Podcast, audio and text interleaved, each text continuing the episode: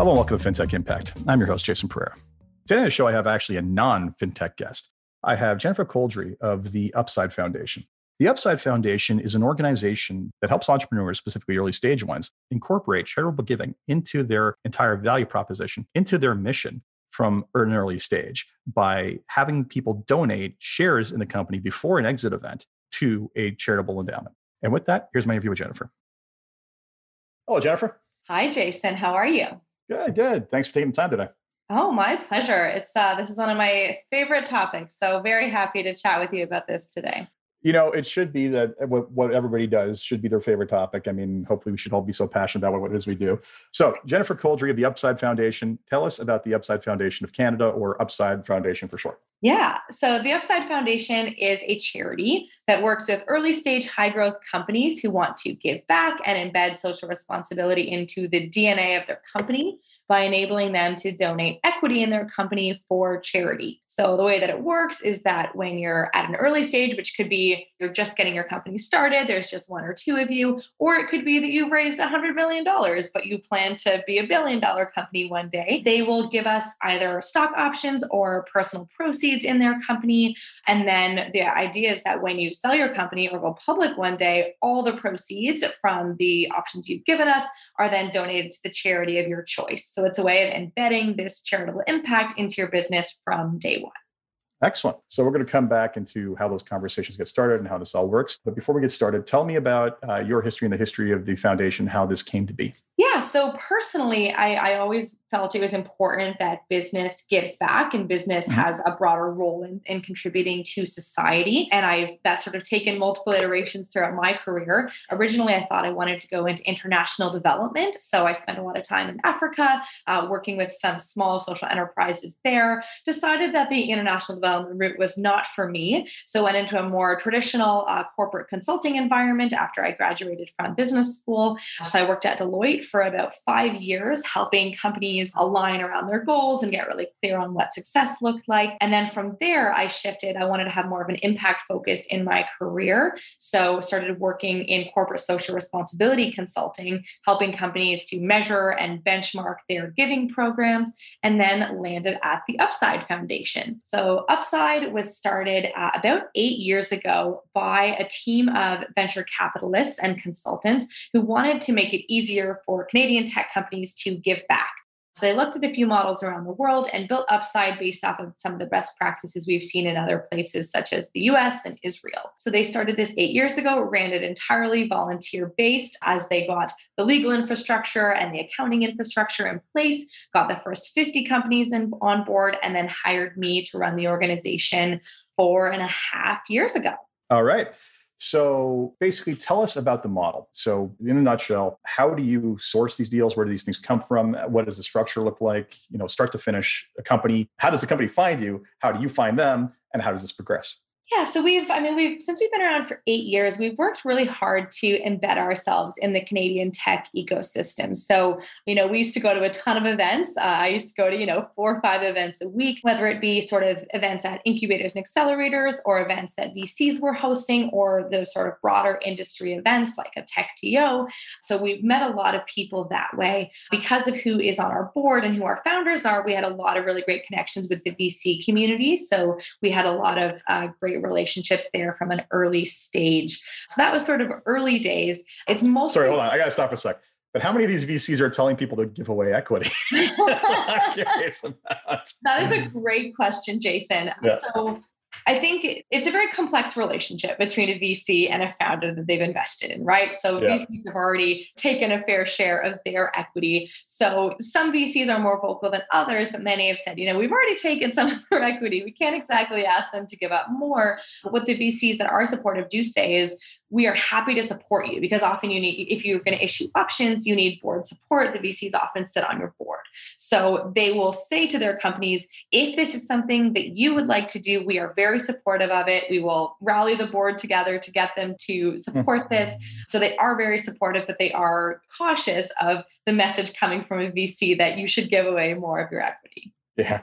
It's like we just bent you over backwards on evaluation to get as much of this as we could possibly get. But now we're telling you that you should also give some away for nothing. I, I, just, yeah, it's uh, it's an interesting, interesting dichotomy there. Yeah. So, yeah. I mean, in general, it seems pretty straightforward, right? I mean, it's you're committing to it early, uh, which is both simultaneously cheap and expensive at the same time, right? I mean, you're giving away shares that are worth maybe er- very early on, next to you know very little or hypothetical value, and then down the road, depending on your degree of success, it could be a very costly give. So, what's the motivation in general? So, like, let's talk about like the the founder's motivation that you've spoken yeah. to why is it they're interested so i mean if you think if you look at human beings generally most people want to make an impact in the world. They want to do something good. They want to feel like they spent their time on earth doing something that helped others and that moved the world forward in some way. Mm-hmm. so we already see a lot of founders especially today wanting to have an impact with their company. And there's a lot of ways that companies can have an impact through their customers and the work they do with them through their employees and the way they treat them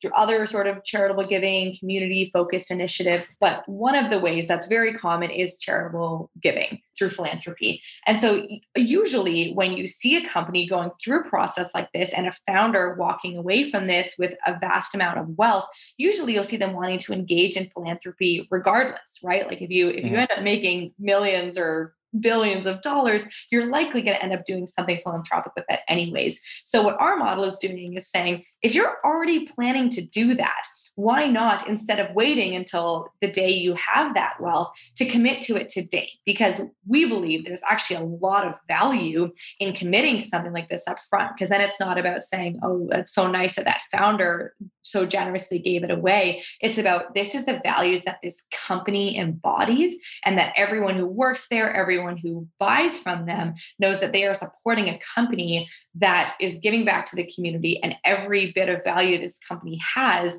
is increasing the value of what is actually going to go back to the community. So it just mm-hmm. creates this whole nother level of commitment and values alignment with all of your stakeholders. I mean and this is a long game right? Because i mean the reality is is that they're not going to see the foundation is not going to see any money from this until either a the company gets to a point where they're large enough to actually start spitting out dividends if that's where they're going to go or more likely especially the goal of every tech company or every startup is is the exit event right mm-hmm. now so so that could especially could, could be a while off so you're talking the better part of a decade in most cases before yeah. you start seeing those uh, and i'd say if they're if they end up going the public route even longer uh, in most cases yeah. so i mean we're typically banking on sort of five to ten years for those that do see a liquidity event we know that you know many will not unfortunately get there but it, it is definitely a long-term game we have seen seven companies so far have an exit event and we've raised uh, $1.3 million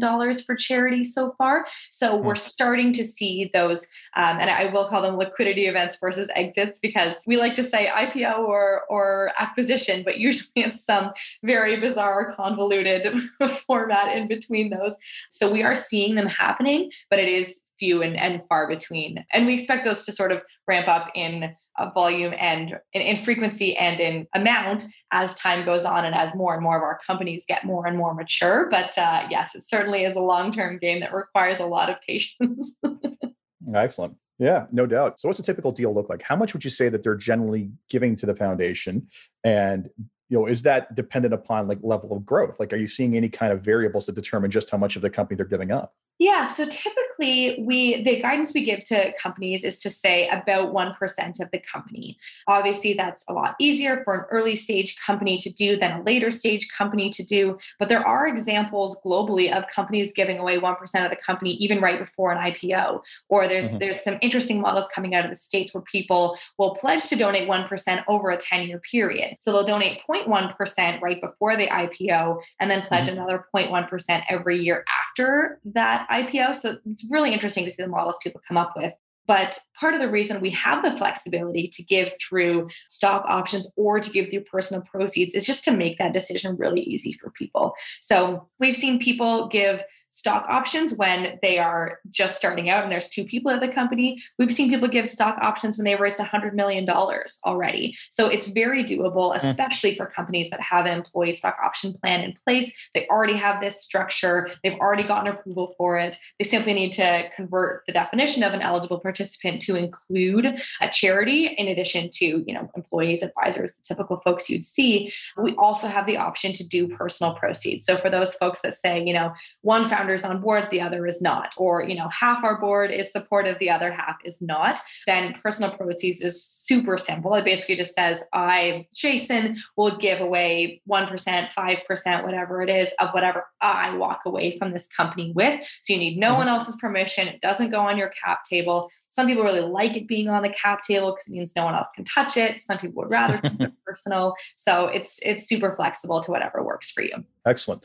So talk to me about the charitable aspect of this then. So the money's mm-hmm. there. Let's say the exit event happens. Where is this being directed? Like, are they have how much determination do they have over what charities benefit? So we really wanted to ensure that this was able to be embedded in either your personal interests or your company values. So it is up to the company which charity they want to support. Um, other models we've seen globally, you know, they have a dedicated portfolio of, of charities to choose from. We've opted to make it really open for anyone to choose the cause they care about. So we'll see some people walking in already having a very strong connection to a charity, um, often with, you know, either someone who's helped them in their career. So an incubator or accelerator that is a charity, or maybe a health related charity that mm-hmm. is dealing with something something that someone in their family or their close friend group has dealt with. So we often see that. Other people, so Sensibill is one of my favorite examples. Um, when they originally pledged, they didn't have a charity in mind. And then as they grew their company, they launched a robust corporate social responsibility program focused on mental health.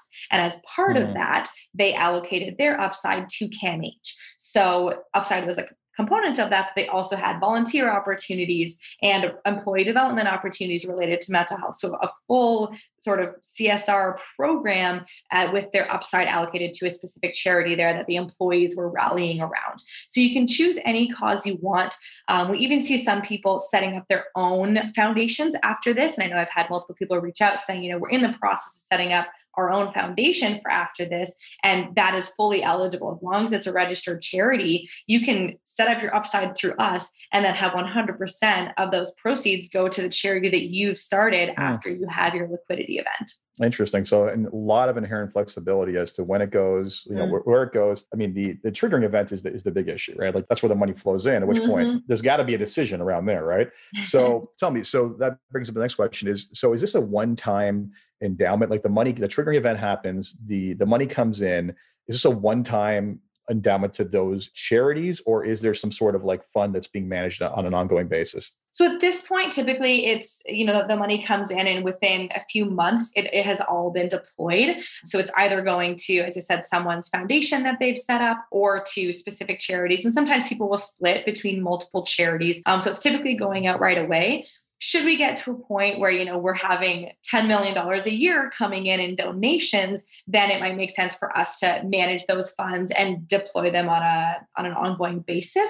But at this point it's typically all the money flows out to the charities as quickly as possible. It's really interesting from a philanthropy perspective. There's a great debate about whether it's better to set up a an endowment that lasts for a long time or whether it's better mm-hmm. to get the money out quickly. And there's valid arguments on both sides. I think especially in today's environment during during COVID, when you know many people in the world are struggling more than they've ever struggled before, there's a valid argument to be made to deploying capital as quickly as possible to try to set people up for success better, rather than saying I'll give you a little bit over the next 30 years.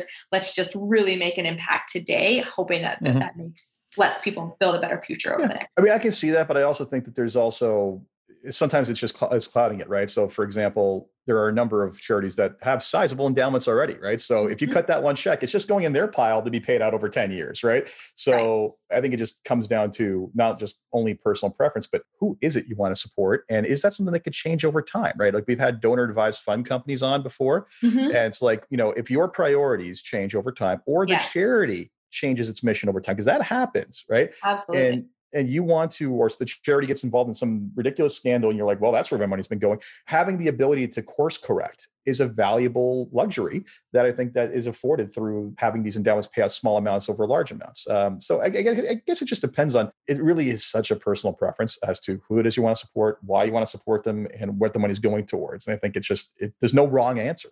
Absolutely. And that's, I think donor advised funds are similar to the sort of foundations we were talking about earlier. And that's definitely a great vehicle, as you said, for, for flexing and, and letting, you know, as the world evolves and as you evolve, being able to change where your funds are going. I think it's really interesting to observe how people think about charities and which charities are worth supporting. So, I mean, the classic metric that people use to talk about a charity's effectiveness is percentage of dollars that goes to administration, mm-hmm. which is actually often not a relevant metric, right? There's no, um, it's it's a real red herring that is really misunderstood. I'll let you go into it. I can go on my rant after.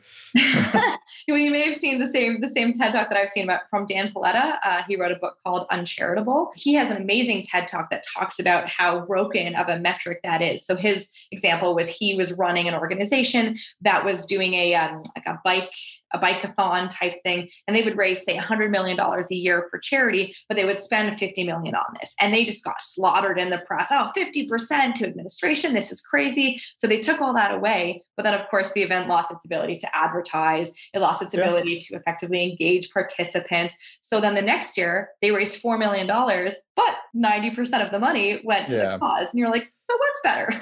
yeah, cost. I mean, like let's let's let's be real. There's a cost of acquisition and administration of these things, right? And I, I, the examples I'll use is there's a difference between giving money to a local hospital and a charitable, you know, whatever charitable endeavor you're doing, and the amount of money it takes to raise that versus your define administration, right? If you're working on like African development work and you have to build a runway for a plane to fly food in, mm-hmm. like is that like what category does that go under because mm-hmm. that's not direct food being given to the people right like right. so it's just it's such a broken metric and so much is I, I really wonder to whose benefit who's the people like what what what convoluted view or whose self-serving benefit has this gone towards to basically say well oh you shouldn't give it to them because look how much they waste but we're we're running at a 5% efficiency rate like uh, uh, cost rate like wait a sec did you just burn like I, I i would love to know the history i would love to know where yeah. this came from it's so it's so misguided. Well, what's been really interesting this summer in particular, so with the Black Lives Matter movement and anti-racism movements that have touched many industries, it has also touched philanthropy and has brought mm-hmm. up some mm-hmm. really interesting conversations in this space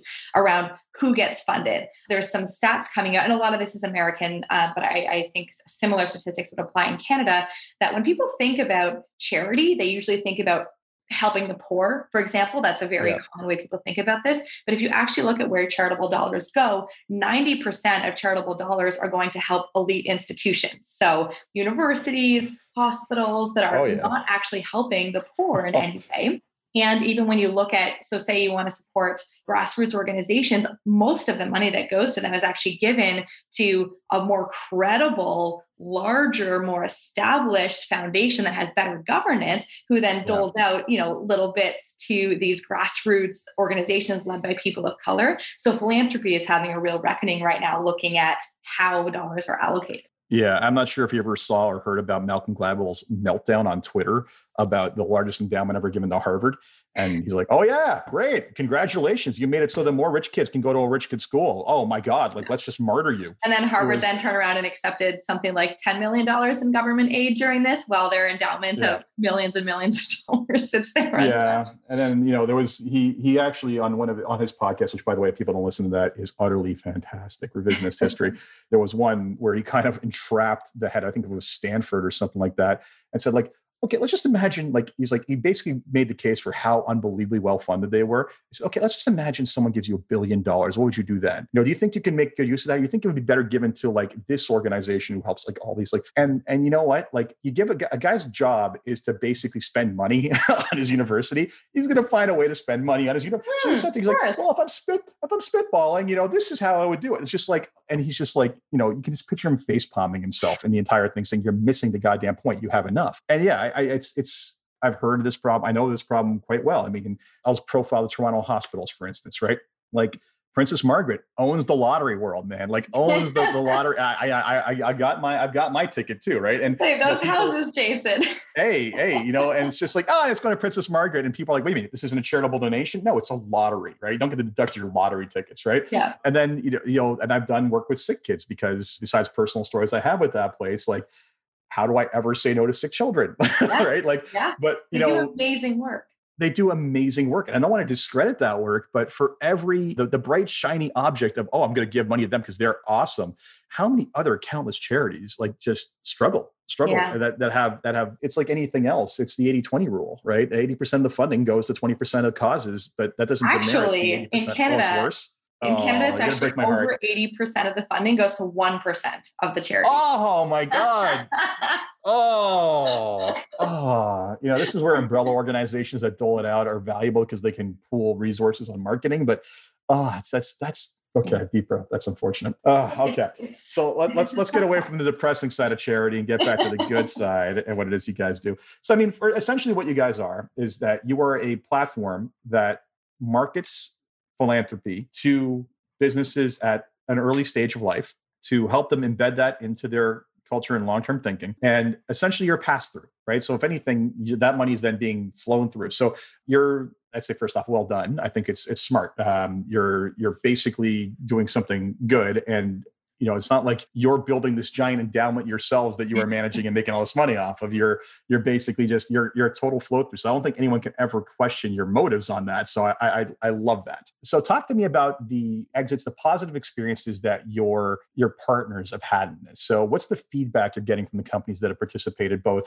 before an exit event and after an exit event so, one of the things that makes Upside Foundation really valuable for people to be a part of is the community. So, we have a Slack community. We host regular events for our members. During COVID, at the beginning, we were hosting weekly events where every entrepreneur was saying, What am I supposed to do right now? No one, we don't know what to do.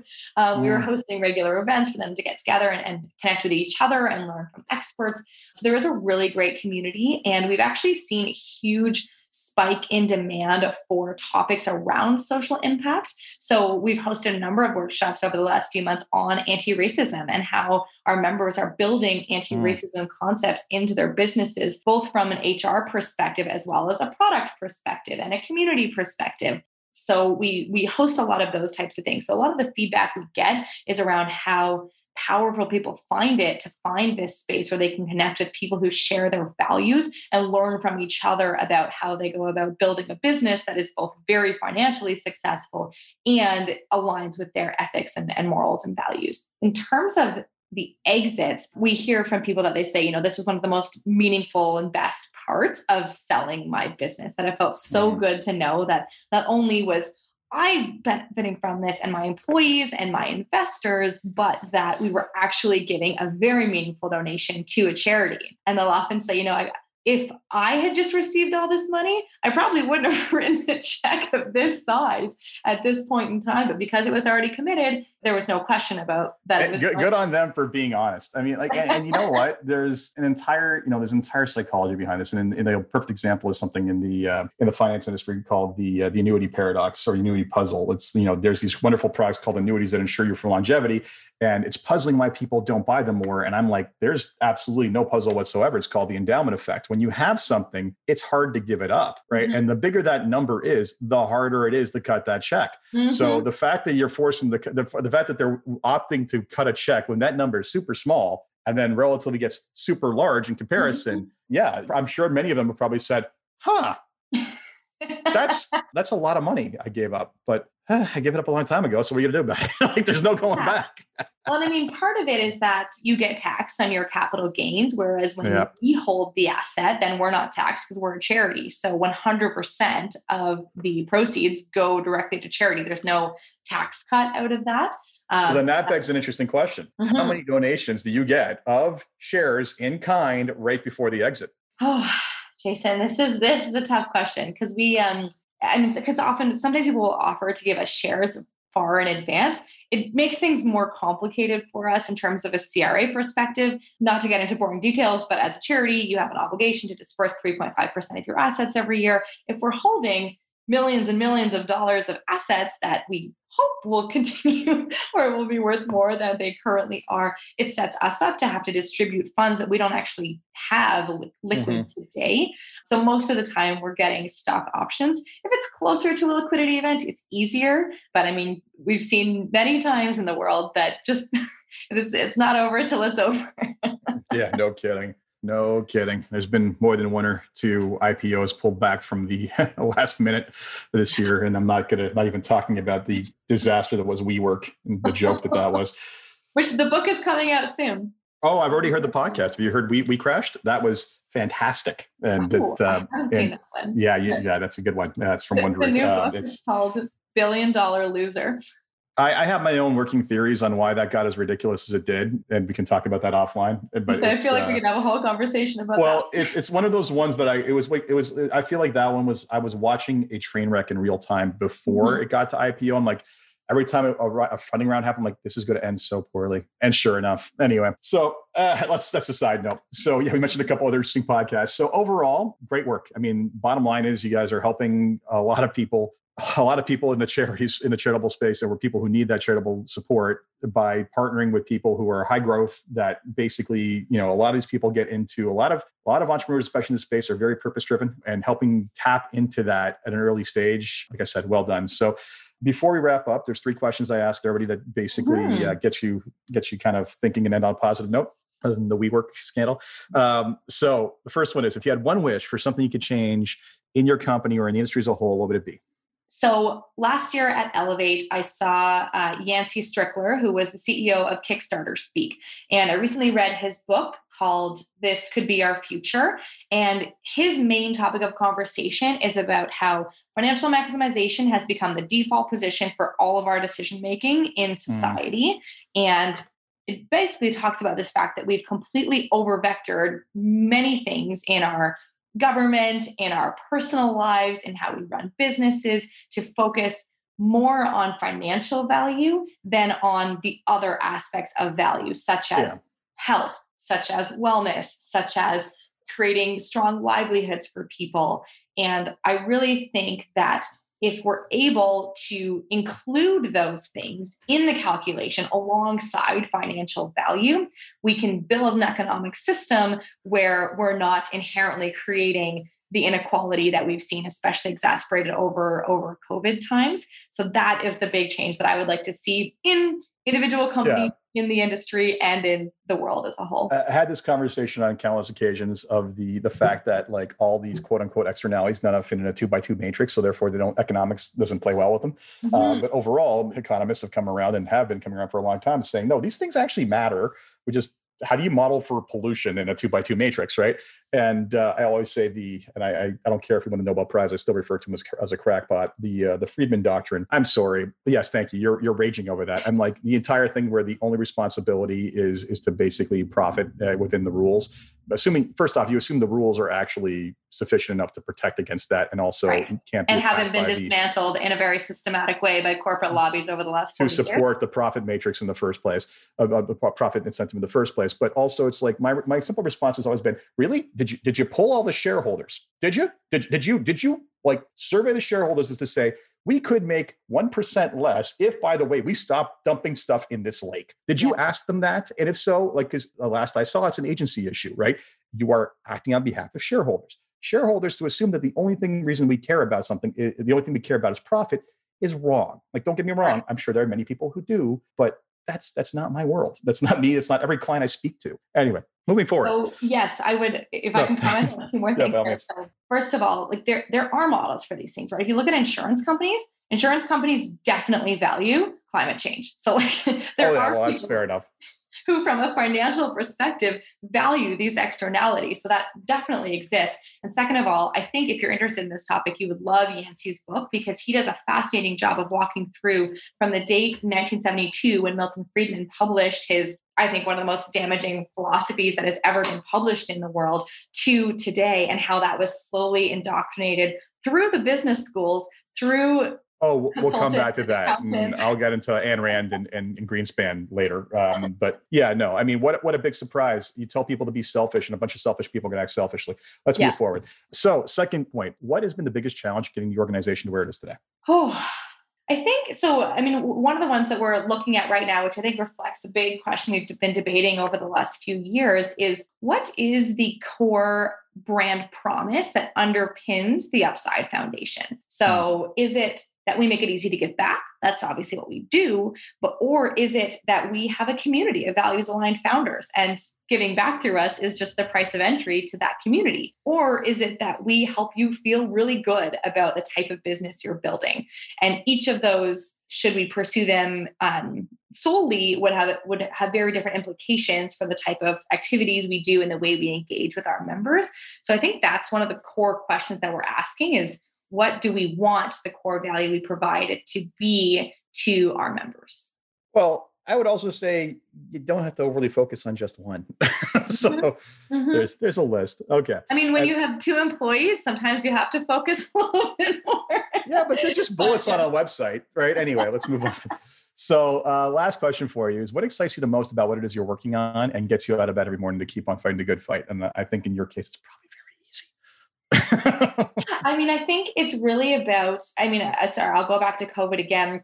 We've never seen so much inequality in the world. You know, they talk about like the billions of dollars in wealth transfer that's happened over the last few months from the poor to the wealthy based on the structures we have. And so to me, the Upside Foundation is one of the ways that we help ensure that those who win through the current economic system are able to share those gains with a broader subset of the population. So many of our members are passionate about equaling the playing field and making sure that everybody has their basic needs taken care of so that they all have the opportunity to rise. And that is what excites me about this is the opportunity to share those gains in a way that actually uplifts the whole country along with us.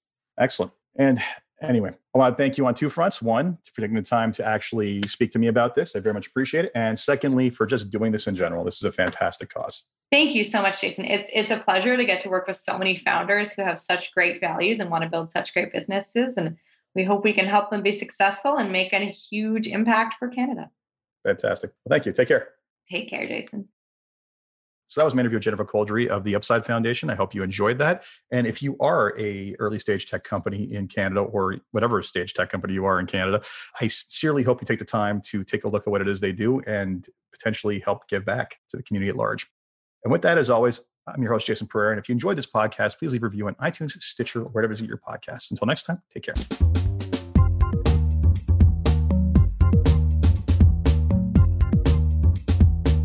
This podcast was brought to you by Woodgate Financial, an award winning financial planning firm catering to high net worth individuals and their families. To learn more, go to woodgate.com. You can subscribe to this podcast on iTunes, Stitcher, and Google Play, or find more episodes at jasonpereira.ca.